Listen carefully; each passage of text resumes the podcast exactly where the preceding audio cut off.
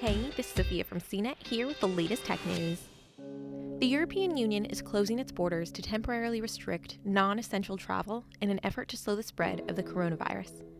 European Commission President Ursula von der Leyen outlined the proposed measures Tuesday, with most European member states agreeing to close the borders for the next 30 days.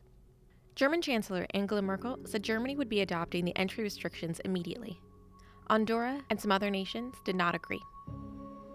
Merkel added that the EU is working to ensure wait times at national borders are not too long, so as to assure the movement of goods around the continent. Medical goods and equipment will continue flowing.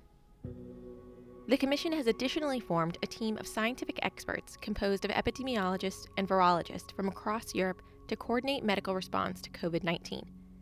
It's also providing up to 80 million pounds to European research company CureVac for vaccination development and production. For more of the latest tech news, visit cnet.com.